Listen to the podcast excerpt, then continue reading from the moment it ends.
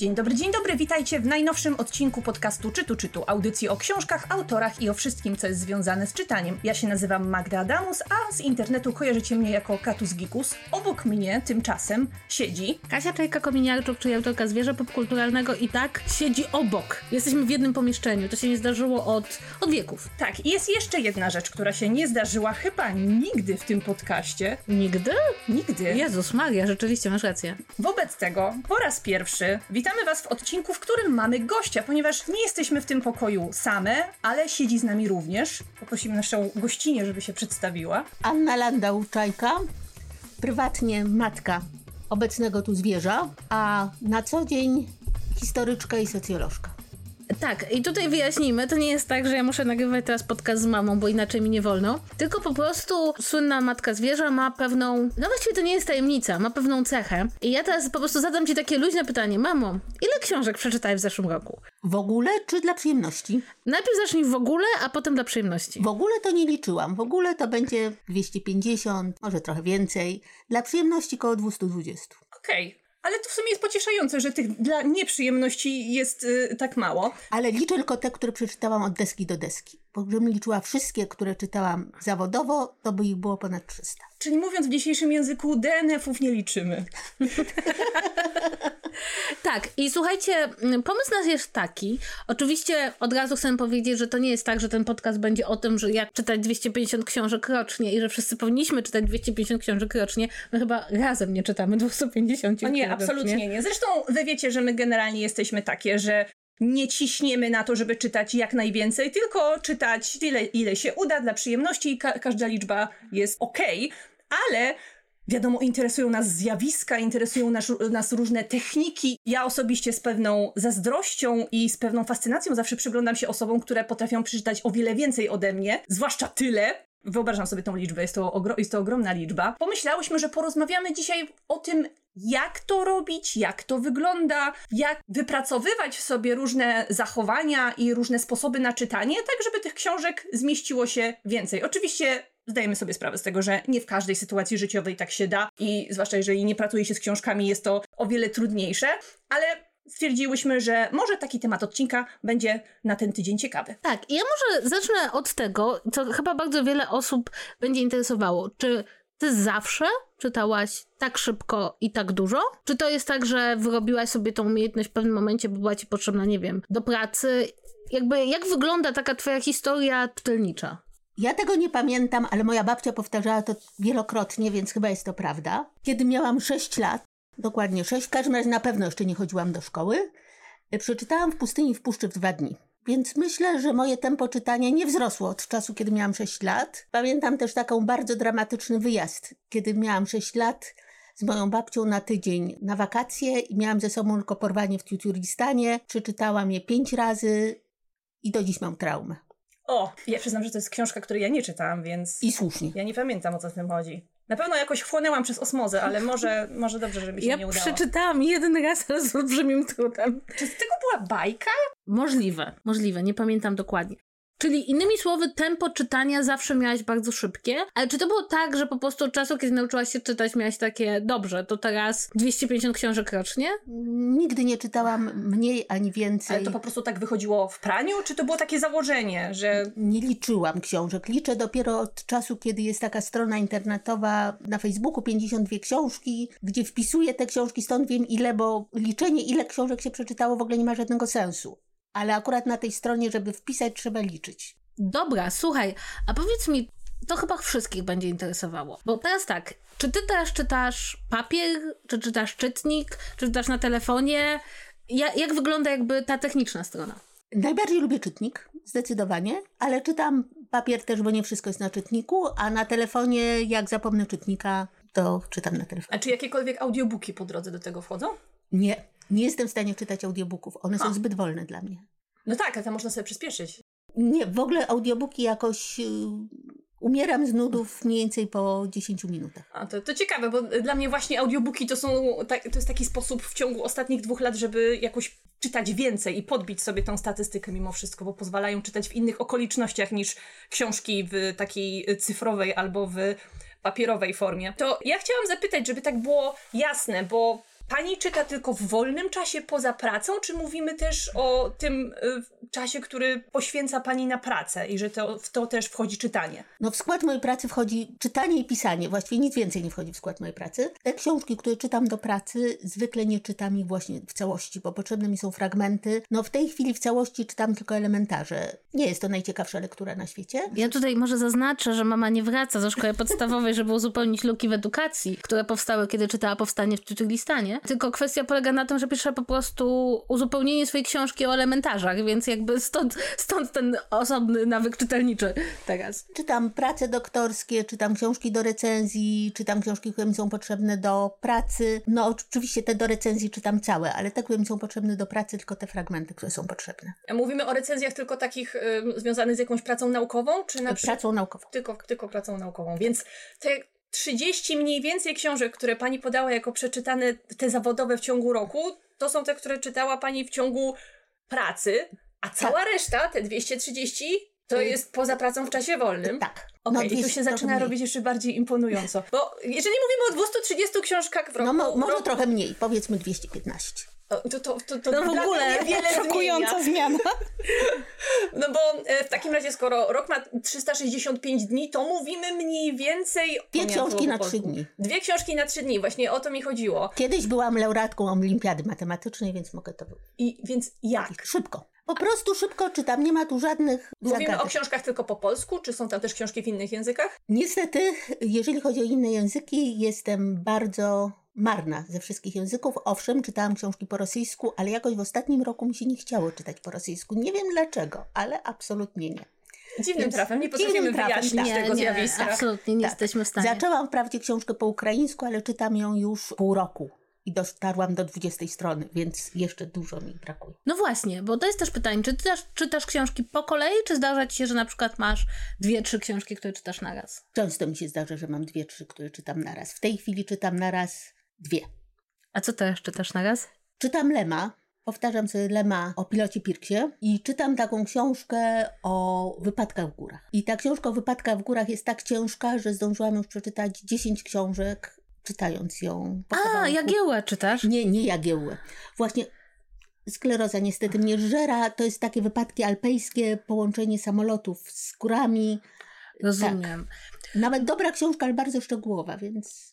No właśnie, bo teraz tak, myślę, że to jest kolejne pytanie, które przynajmniej mnie nurtuje, a znam cię dosyć dobrze i często z tą rozmawiam. Jak się wybiera książki do czytania, kiedy się czyta tak dużo i kiedy, bo ja mam na przykład, wszyscy mamy chyba stosik wstydu, tak? To znaczy rzeczy, które chcemy przeczytać i on tylko się powiększa, natomiast nigdy nie zmniejsza. A ty jesteś mniej więcej w stanie być na bieżąco. No w moim stosiku wstydu na czytniku jest około 3000 książek. Widzisz, ja, ja to byłam chyba właśnie... nie przez... Tak, ja byłam przekonana, że ludzie, którzy mnóstwo czytają, też mają swój własny stosik Tak. wstydu i to wcale czytanie szybciej y, nie, nie pomaga, więc w gruncie rzeczy wszyscy jesteśmy tacy sami. Dobrze, a jak dobierasz w takim razie książki? Bardzo różnie. To znaczy, czasami y, po prostu y, są polecone i wtedy te, które ktoś poleca, osoby, które do których mam zaufanie, to je czytam. Czasami czytam po prostu dlatego, że jest modna, jestem ciekawa, co w niej jest. Dosyć często wracam do książek. Czyli po prostu mam ochotę przeczytać książkę, którą czytałam już kiedyś, a czasami nawet znam na pamięć. I bardzo dużo książek, bardzo dużo, mniej więcej co trzecią, co czwartą zaczynam i nie kończę. Co trzecią, co czwartą. No to Tak. rzeczywiście sporo. A po ilu, po ilu stronach książki mówię sobie nie, do widzenia, jakby nie widzimy się więcej? Nie ma, nie ma. Czasami po pierwszych trzech, bo czasami styl jest taki albo tłumaczenie, że po prostu no, nie rzucam o ścianę, bo mam czytnik. Czasami mi się zdarza w połowie, kiedy właśnie książka jest na przykład dobra, ale strasznie nużąca. Czy jak przerywa pani w połowie, to już nie jest trochę szkoda? Nie, nie Bo, bo już, już miałam na końcu języka, bo tyle czasu się poświęciło na jej przeczytanie, ale zakładam, że w pani przypadku to, jest, to są dwie godziny coś. Nie, są książki, których mi szkoda. Jedna czeka od dwóch lat, żebym ją skończyła. y, Ziemia obiecana Obamy, bo jest bardzo dobra, tylko dla Amerykanów jest za dużo szczegółów, ale zawsze sobie obiecuję, że ją skończę. Ale są książki, które po prostu w pewnym momencie myślę sobie, że one są nawet dobre, tylko mnie się nie chce dalej. Czyli nie czujesz zobowiązania względem autora, że skoro już zaczęłaś czytać jego książkę, to już trzeba. Nie, absolutnie. A słuchaj, dobra, a tak gatunkowo, czy na przykład są jakieś takie gatunki, do których masz słabość, nie wiem, jak widzisz nową książkę o górach, którą czytasz, albo takie, po które w ogóle nie sięgasz. Czy przeczytałeś kiedykolwiek polską książkę z półnagim mężczyzną na okładce? Nie. A widzisz. Ha. Nie, nie, nie przeczytałam. To was różni. Widzę, że pod tym względem Kasia się może pochwalić wygraną. Nie wiem tylko, czy jest się czym chwalić. Nie, to są traumy, to są traumy Megu. Nie, y, nie przepadam za romansami. Chyba, że są zabawne. Jeżeli książki są idiotyczne, a romanse to lepiej niż te poważne. Nie przepadam niestety za fantazy, co jest o tyle dziwne, że bardzo cenię fantazy, ale nie przepadam. Tu mam takie dosyć dziwne uczucia, bo zawsze mam wyrzuty sumienia, że nie czytam za dużo. No, ale przeczytałaś w końcu w zeszłym roku Władcę Pierścieni. Tak, po, to była szóste podejście do Władcy Pierścieni. I przeczytałam wreszcie. Dobrze, czyli nie fantazy, to w takim razie jakie gatunki? Nie fantazy to jest o krok za daleko, rzadko fantazy. Tak. Jakie gatunki? Lubię kryminały, lubię horrory, bardzo lubię dobre książki obyczajowe, których prawie nie mam. Czasami lubię reportaże, ale nie wszystkie. Sporo jest reportaży, które właśnie odkładam po pierwszych 20 stronach, bo to jest z karmerą wśród zwierząt, a nie reportaż. Komiksów nie lubię. Dobrze, a mam takie pytanie, czy czytasz książki historyczne, na przykład jakieś takie sagi rodzinne, tego typu rzeczy, bo one są niesłychanie modne, ale tak się zastanawiam, no ja ich nie czytam, bo jak się pojawiają nieścisłości historyczne, to ja zaczynam zgrzytać zębami strasznie. A tobie? No ja mam to samo. To znaczy czasami próbuję czytać, jak widzę, że to jest historia alternatywna, a nie ma być historią alternatywną, to też mnie szlak trafia. Zdarza mi się, że czytam, ale dosyć rzadko. Z tego co pamiętam, to ty często sobie robisz może nie wyzwania czytelnicze, ale na przykład wracasz do jakichś autorów, czy przeglądasz klasykę, czy to jest tak, że to jest próba uzupełnienia jakichś rzeczy, które powinnaś przeczytać, czy po prostu, nie wiem, w pewnym momencie życia człowiek myśli sobie, przeczytam chłopów dla przyjemności. Chłopów zawsze czytałam dla przyjemności. Ale nie, do chłopów jakoś nie wracam. Wracam, są książki, do których wracam bardzo często, ale nie na zasadzie wyzwania, tylko po prostu mam ochotę, to czytam. Do starych kryminałów czasami wracam. No, dużo jest książek, do których wracam, tak, mimo że je dobrze znam. I jedyne wyzwanie, jakie tak staram się, to staram się czytać po jednym tomie ze wszystkich modnych serii dla dzieci. Dla dzieci czy dla młodzieży? Dla dzieci i dla młodzieży. To znaczy, może nie pana skarpetkę czy coś w tym rodzaju, kicie kocie. A bo pan Skarpetka nagrodę dostał Tak, ostatnio. wiem, właśnie dlatego sobie przypomniałam. Ale dla takiej młodzieży, dla takich kilkunastolatków, 10-11, staram się czytać po jednym tomie, żeby zobaczyć, co to jest. Rzadko mi się podoba, no bo to nie jest dla mnie, ale zdarza się. Gdyby pani miała narysować jakiś kołowy wykres z procentowym podziałem, jakie gatunki, ile procent y, zajmują w liczbie przeczytanych przez panią książek, to ile by to mniej więcej było? Jakby się ten wykres mniej więcej prezentował? Chyba kryminały, thrillery, horrory, to by była połowa. Słuchaj, a czy są jakieś nagrody, wyróżnienia, prawda, bo tego jest mnóstwo, które wpływają na twoje decyzje czytelnicze, na przykład, nie wiem, czytasz każdego noblistę, czy wiesz, że nigdy nie sięgniesz po kogoś, kto dostał Bookera, wiesz, tego typu rzeczy. No więc rzeczywiście, jeżeli książka dostała Bookera, to zazwyczaj okazuje się, że nie jest dla mnie. To było pytanie z tezą, ty wiedziałaś jaka będzie odpowiedź. Natomiast staram się czytać przynajmniej jedną książkę kogoś, kto dostał Nobla. A co jest nie tak z Bookerem? Muszę zapytać. Nie wiem, właśnie też się zastanawiam. To są książki, które zupełnie do mnie nie trafiają. Czyli co, Shugi Bain B? Shugi Bain dostał Bookera, czy ja teraz zmyślam? Nie, zdarza się, że. To znaczy, ja w tej chwili już nie sięgam po Bookera. Przeczytałam kilka. W tej chwili już nie pamiętam, co jedna chyba mi się podobała, a reszta nie bardzo. Natomiast nagroda konkurtów. Prędzej.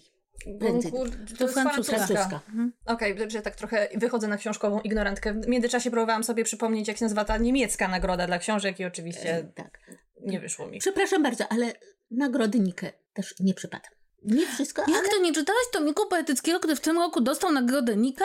O, czego nie czytam? Nie czytam poezji. No ja wiem, bo jesteś straszną ignorantką. Tak. To jest powszechnie znany fakt. Słuchaj, no właśnie, ale jeśli czytasz bardzo dużo kryminałów, to czy to nie jest w pewnym momencie tak, że otwierasz kryminał i masz takie, ja to znam, zabił mąż siostry, bo przecież te rzeczy się powtarzają. Ja przyznam, że ja tak mam ostatnio z czytaniem kryminałów. I bardzo trudno jest mi oceniać kryminały, bo dla mnie każdy następny kryminał staje się kolejnym odcinkiem serialu. Nie wiem, czy pani też tak ma. Tak, no więc ja mam tak, że rzeczywiście kryminały mają.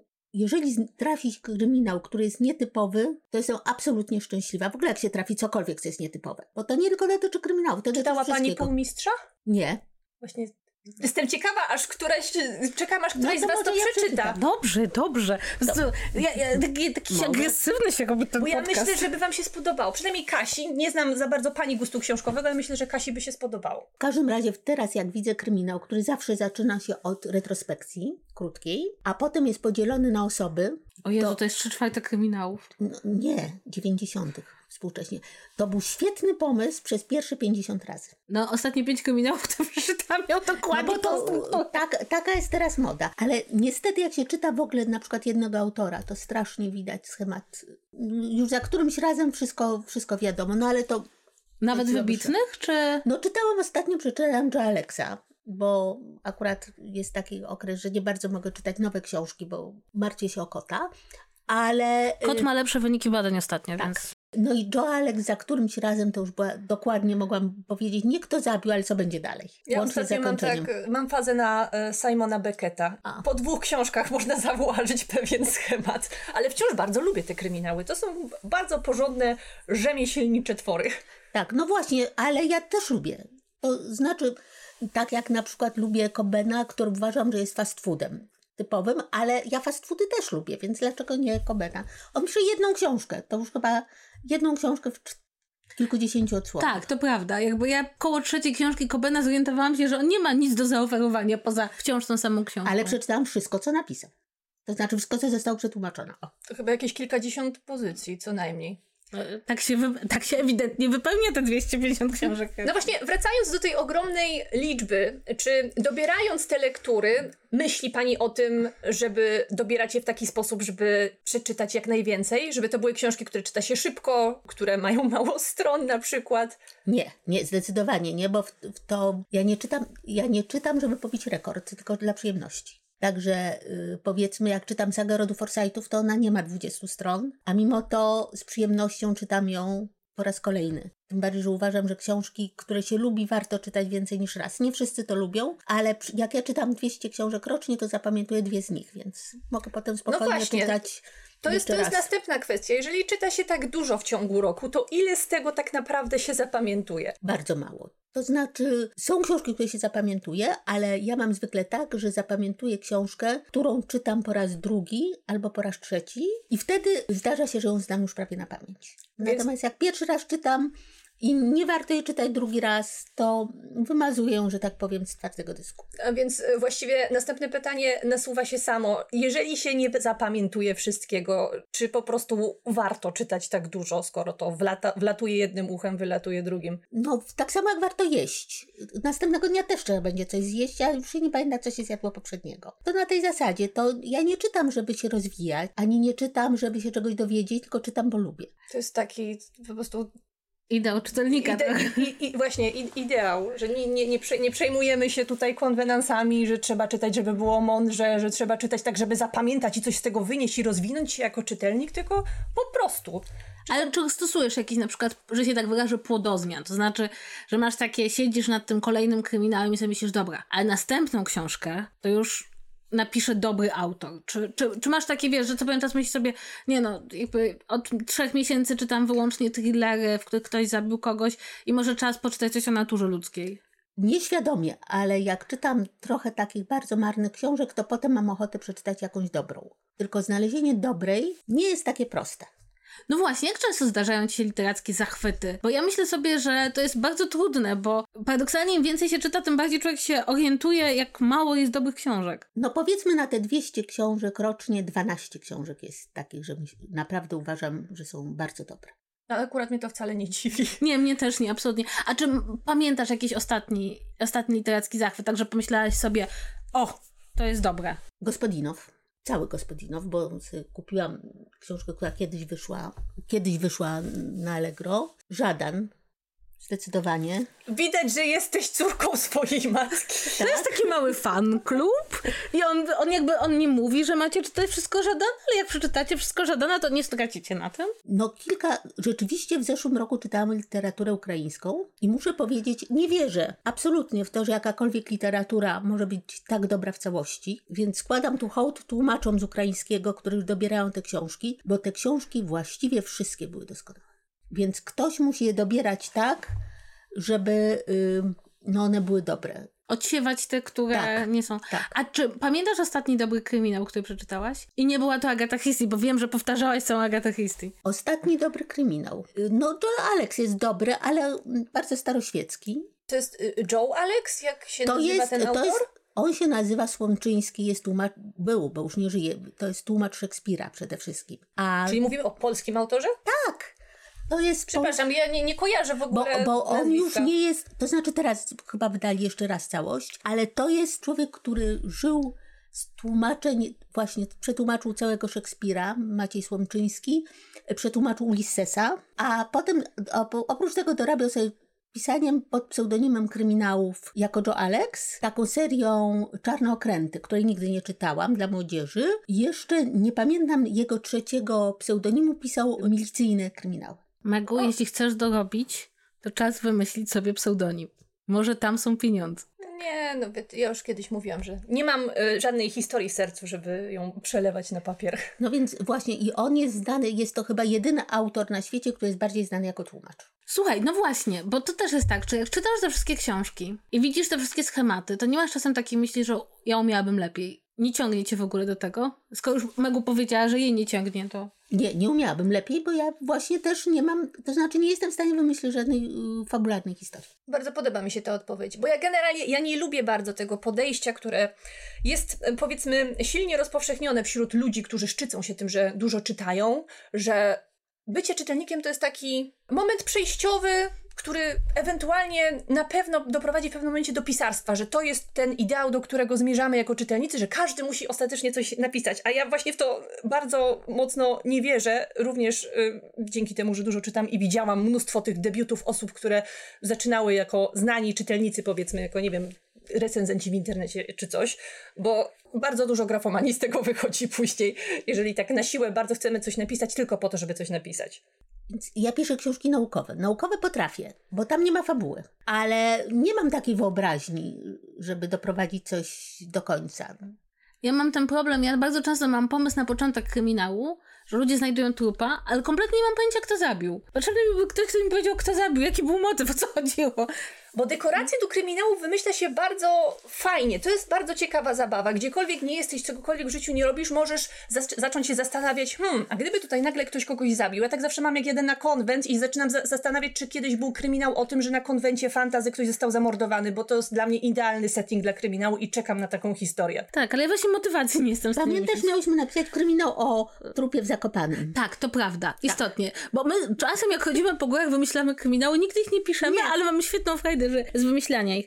Słuchaj, a po, to może tak, ja wiem, że ty nie masz żadnej specjalnej techniki czytania, to znaczy nie, nie uczyłaś się czytać akapitami ani ten, ale jeśli ktoś z naszych słuchaczy chciałby czytać więcej, czy na przykład właśnie zmaga się z jakimiś takimi wizjami, jak to powinno wyglądać, to czy masz jakieś rady, jakieś takie przemyślenia odnośnie tego, mogą być zarówno techniczne, dotyczące, nie wiem, nośnika czasu, miejsca czytania, jak i właśnie tego doboru książek, tego właśnie jak, jak się w, czytelniczo wkręcić i zajawić, mówiąc tak prawie po polsku. Nie, nie mam żadnych rad, ponieważ jak nauczyłam się czytać, to nauczyłam się czytać szybko i zdaniami. Absolutnie nie wiem, jak można nauczyć się czytać szybciej i czy warto.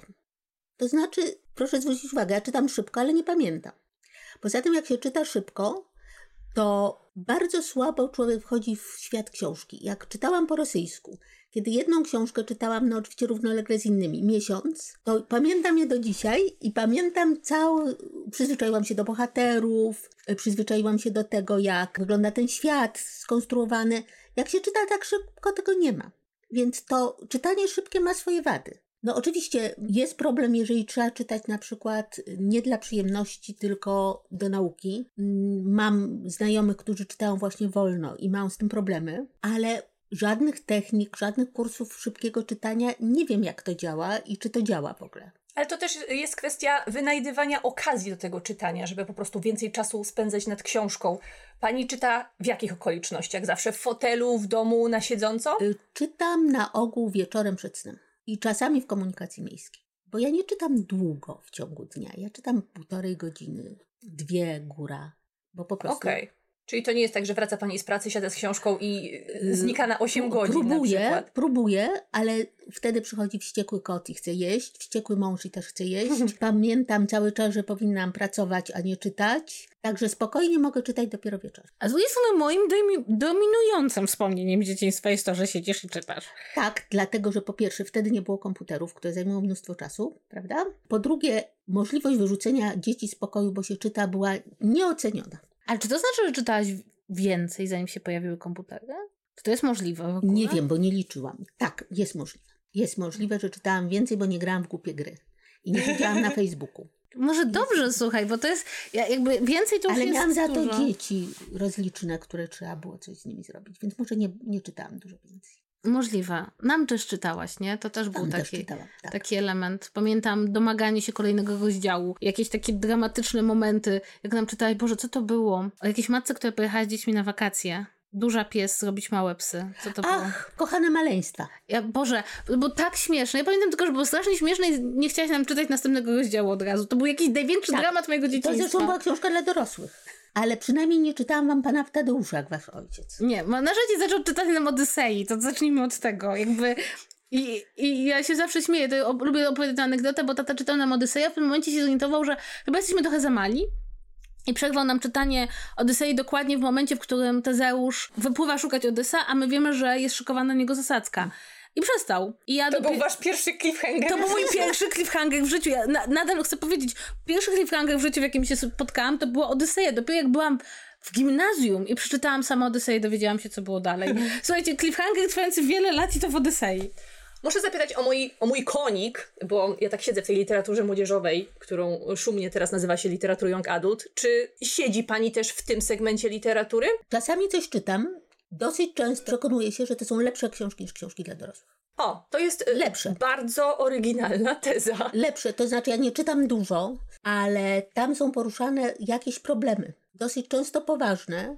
Jak się nazywała taka angielski tytuł o dziewczynce, której matka popełniła samobójstwo? Comedy Queen? Świetna książka, właśnie dla takich 12-13-latków, którzy usiłują same poradzić sobie z traumą. Doskonała. I dosyć często trafiam na takie książki, które mają rzeczywiście jakieś przesłanie, ale nie łopatologiczne, bo najbardziej nie lubię mm, takich bardzo łopatologicznych przesłań, co to nie ma dialogów, tylko każdy sobie, osoby mówią sobie sentencjami, co powinny robić w życiu.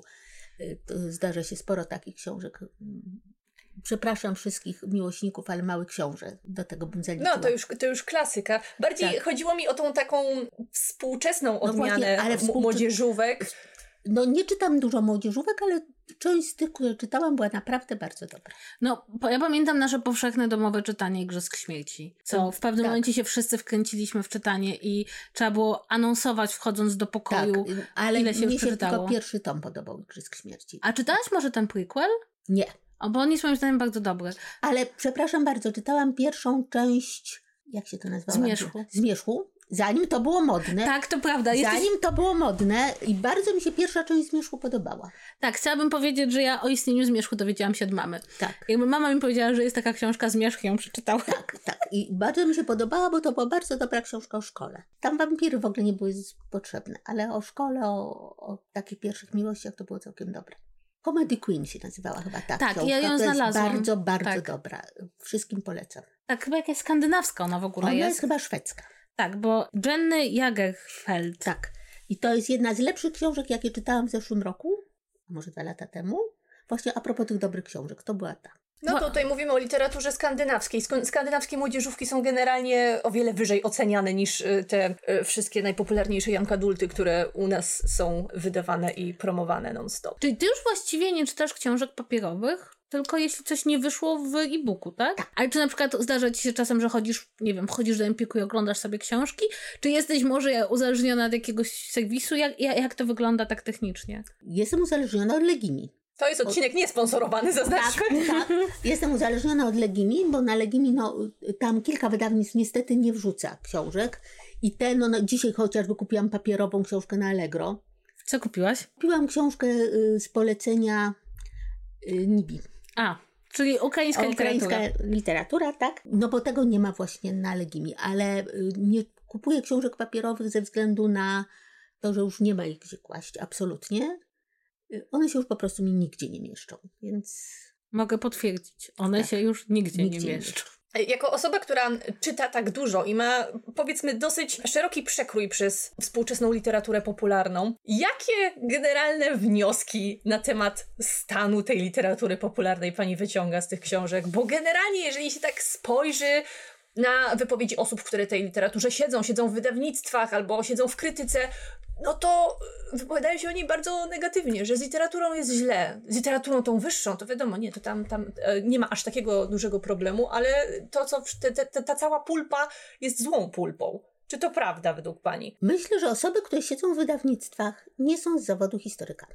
Pulpa wydawnicza jest zawsze, tylko przetrwały z niej po latach książki najlepsze i trendowata. Faktem jest, że autorka trendowaty miała 18 lat, jak napisała trendowatą, więc trudno się dziwić, że ta książka ma taką jakość, jaką ma. Jezu, dzisiaj trendowata to byłoby Young Adult. Tak. Tak. I to z Wattpada pewnie. Tak, tak, tak. Dokładnie. E, Natomiast pulpa, no ja siedzę właśnie tutaj, jeżeli będziemy sponsorowali, to tutaj polo, na Polonie czytam stare romansidła, czy stare książki na Polonie sprzed 100-150 lat. One naprawdę nie są lepsze od dzisiejszych złych książek, tylko po prostu nie przetrwały. Nie przetrwały, bo były złe, więc nikt nie robił drugiego wydania, trzeciego wydania, siódmego wydania. Selekcja jest dosyć istotna. Moim zdaniem współczesna literatura po odsianiu tej pulpy, która zawsze jest, jest dobra. A czy są jakieś, na przykład zauważyłaś w ostatnich latach, jakieś trendy, tematy, coś, czego już masz na przykład dosyć, albo myślisz, że jest za mało? Czego mam dosyć? Jest parę rzeczy, których mam dosyć, ale chyba to nie jest dobre miejsce, żeby to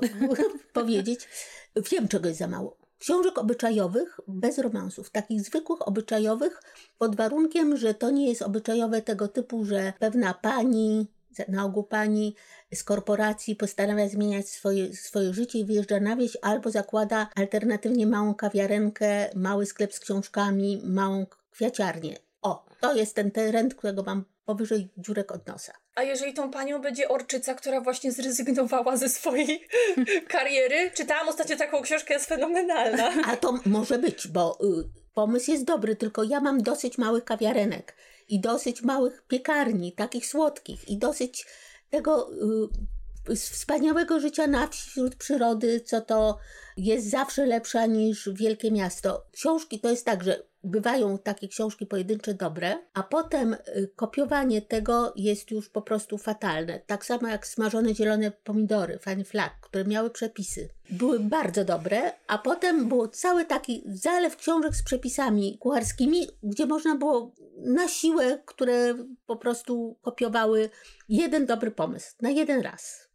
A czy na przykład, bo czytasz po polsku, więc jesteś uzależniona od tłumaczy. Czy masz jakieś taką pretensję do tłumaczy, że nie sięgają po jakąś literaturę? Znaczy, po, właściwie po wydawców, bo nie tłumaczy. Po, po wydawców, tak. To znaczy, nie mam pretensji, dlatego że wydawcy wydają to, co się sprzedaje. A sprzedaje się literatura głównie anglosaska. Bardzo trudno jest mieć pretensje, jeżeli nie zna się tych książek, które nie zostały przetłumaczone. Ale po przeczytaniu gospod Gospodinowa, no może by należało sięgnąć po literaturę bułgarską. Y, literatura węgierska jest świetna, pomijając politykę.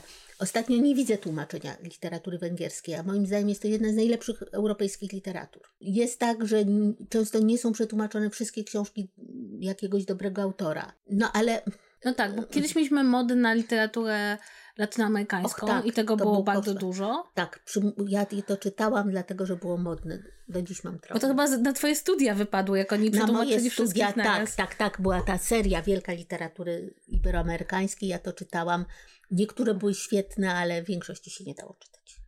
Ale na przykład literatury afrykańskiej mamy bardzo mało. Azjatycka, mało. azjatycka się pojawia w tajfunach teraz. Tak. Ale ja na przykład właśnie mam takie poczucie, że człowiek myśli, że tą literaturę zna, a potem się orientuje, że nie wiem, nie przeczytał nigdy niczego napisanego w Etiopii na przykład. Właśnie to jest rzecz, y, z którą mam problem, dlatego że jest sporo literatury, to znaczy sporo, sporo to znaczy kilka. Literatury na przykład dziejącej się w Afryce, czy dziejącej się w Indiach, ale to wszystko piszą osoby, które mieszkają gdzie indziej. To tak jak nasze autorki z Wattpada, które wszystkie piszą romanse dziejące się w USA, podczas gdy nigdy w USA Tak. nie były. I, I to jest tak, że no, na przykład Amerykana, jedna z najlepszych książek, w ogóle wróżę autorce Chimamanda Ngozi Adichie. O, Fakt, że nauczyłam się nauczyłaś mówić, znaczy... E, Bo ja podejrzewam, że wszyscy się nauczymy mówić. Jeżeli ona zacznie znowu pisać powieści, to ona dostanie Nobla wcześniej czy później. I ona też nie mieszka Ona nie jest z Nigerii? z Nigerii. Ona jest z Nigerii. Z Nigerii. Ona y, napisała świetne o feministyczne te, takie eseje o Nigerii. Dosyć przerażające, bo problemy kobiet w Nigerii i w Polsce. Ona e, napisała ten taki manifesto eseik, Tak, dlaczego tak. wszyscy musimy być Tak, e, feministami. Tak, tak, tak. Ale ona napisała trzy czy cztery rewelacyjne powieści. No, ni- niestety ten braki zagranicznej literatury to nie jest tylko kwestia braku tłumaczy, ale braku Wydawców. recen- wydawców, recenzentów Wydawców. wewnętrznych, ludzi, którzy po prostu znają ten język, żeby sobie coś w nim poczytać i wyłuskać to, co jest dobre. Oczywiście i y, co więcej, no ja rozumiem, że wydawca wyda kolejny romans biurowy amerykański, bo jeżeli wyda powieść y, z Etiopii, no to ona się rozejdzie albo nie. Natomiast y, czytałam kilka chińskich powieści y, tłumaczonych z chińskiego, które były zupełnie absurdalnie tłumaczone, dlatego że to były powieści takie na skraju realizmu magicznego i rzeczywistości. Mo chyba się nazywa autor. Ja nie wiem, nie wiem, co jest prawdą, a co nie. To jest tak, jakby ktoś z Chin oglądał Baryję. Podobno, podobno Moje ludzie, kraina wódki, o tym Tak, mówimy? Ukrainie, tak. podobno ludzie, którzy w Chinach oglądają bagę i śmieją się we wszystkich odpowiednich momentach. Podobno, jeśli żyło się kiedykolwiek w kraju z elementami komunizmu, Bareja przekłada się idealnie. Kanadyjczycy podobno nie rozumieją, co jest śmiesznego, ale Chińczycy się podobno śmieją we wszystkich odpowiednich No momentach. właśnie, ale ja bym chętnie poczytała tamtą właśnie bardziej obyczajową literaturę niż fantazy. Czy nawet te wybitne najbardziej powieści, O, tak? ostatnio czytałam na przykład Wie- Wiedźmy Kijowa. To jest tak. Chciałam o to zapytać, bo słyszałam o tym sprzeczne rzeczy. Ja się pochwaliłam tym, że sobie to ściągnęłam na półkę w Legimi i dostałam od razu parę komentarzy, że fajnie, że to jest ukraińskie fantazy, ale niestety nie jest aż takie dobre. Nie jest aż takie dobre, ale nie jest złe. To znaczy, przeczytałam, pomyślałam sobie takie sobie i sprawdzam, czy jest drugi tom. Czyli wciąga jednak. Czyli jednak wciąga. Tylko to jest ten przypadek, kiedy ja mam pretensje do polskich wydawców, że nie dają przypisów. Jest sporo takich książek, Kolej Podziemna, to była chyba najbardziej typowa z tych książek, które wymagają dla polskiego czytelnika przypisów, bo inaczej nie bardzo wiadomo o co chodzi. Z Wiedźmami Kijowa jest to samo. Tam wobec tego, że historia, trzeba znać historię Ukrainy, żeby Mhm. zrozumieć część rzeczy. Ja też znam za słabo historię Ukrainy i naprawdę te przypisy by się przydały. Prawdopodobnie wtedy ta książka jest lepsza. No właśnie, mówimy bardzo dużo o literaturze światowej i zagranicznej. A czy masz jakichś takich polskich pisarzy, co to jak coś napiszą, to przeczytasz? Czy masz do literatury, bo jest sporo osób, które mają do literatury i kinematografii polskiej poczucie takie, nie dotykam, to nie jest dla mnie. Denela przeczytam, jak w coś wyjdzie. Przeczytam Annę Kańtoch.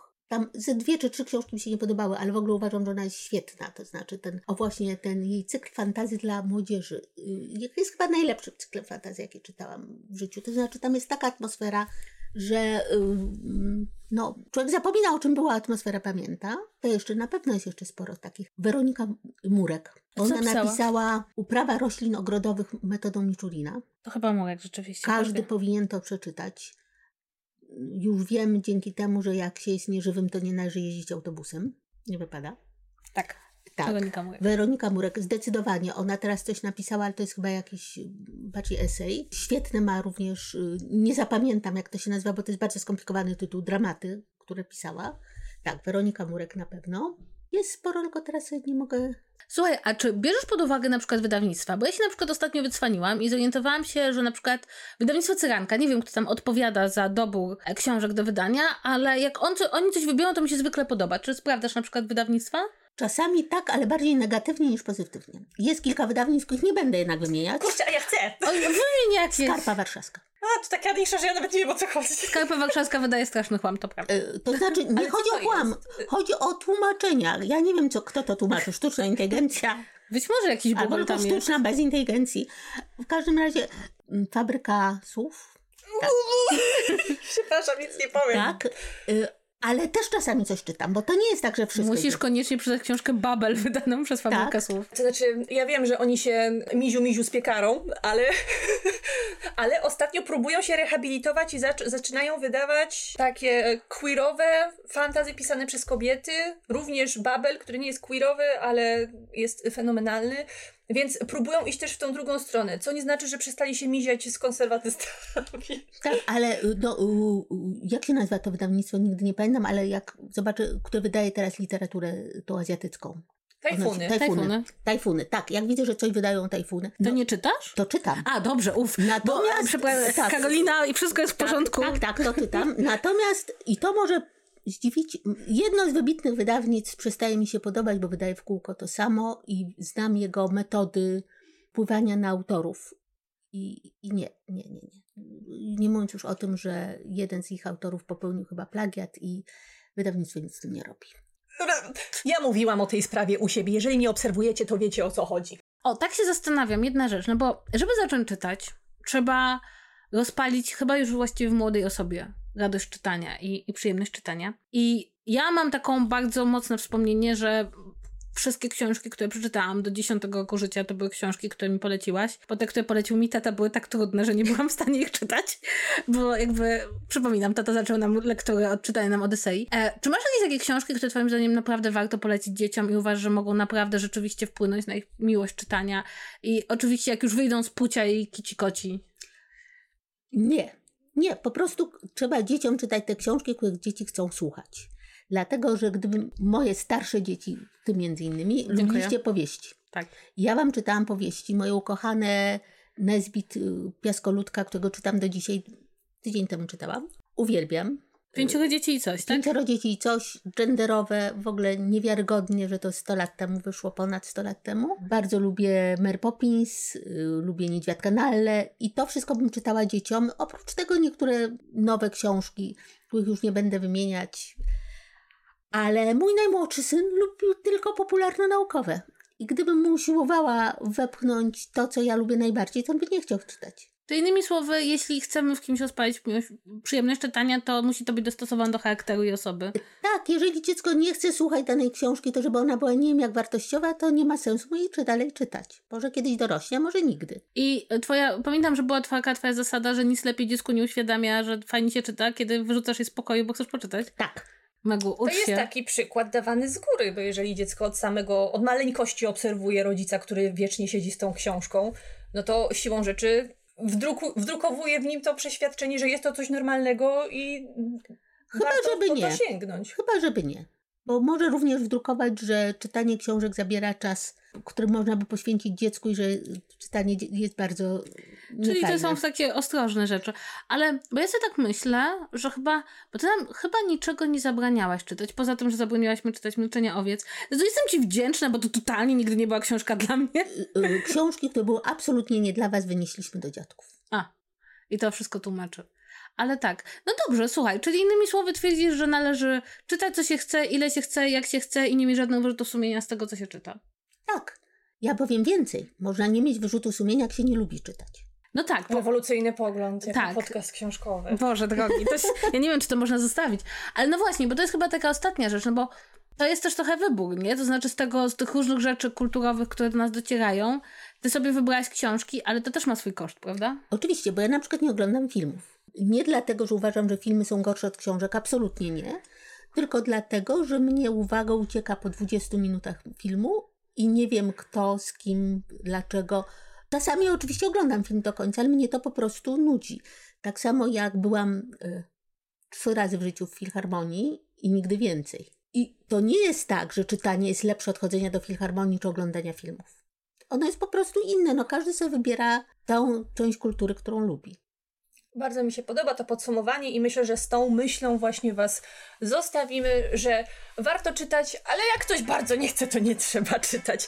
I mamy nadzieję, że tutaj tematy rozmów, które się nam pojawiły, książki, które też zostały przywołane w tej rozmowie, jakoś zainspirują Was do poszerzania swojej albo listy książek do przeczytania, albo do zaplanowania sobie książek na przyszłość.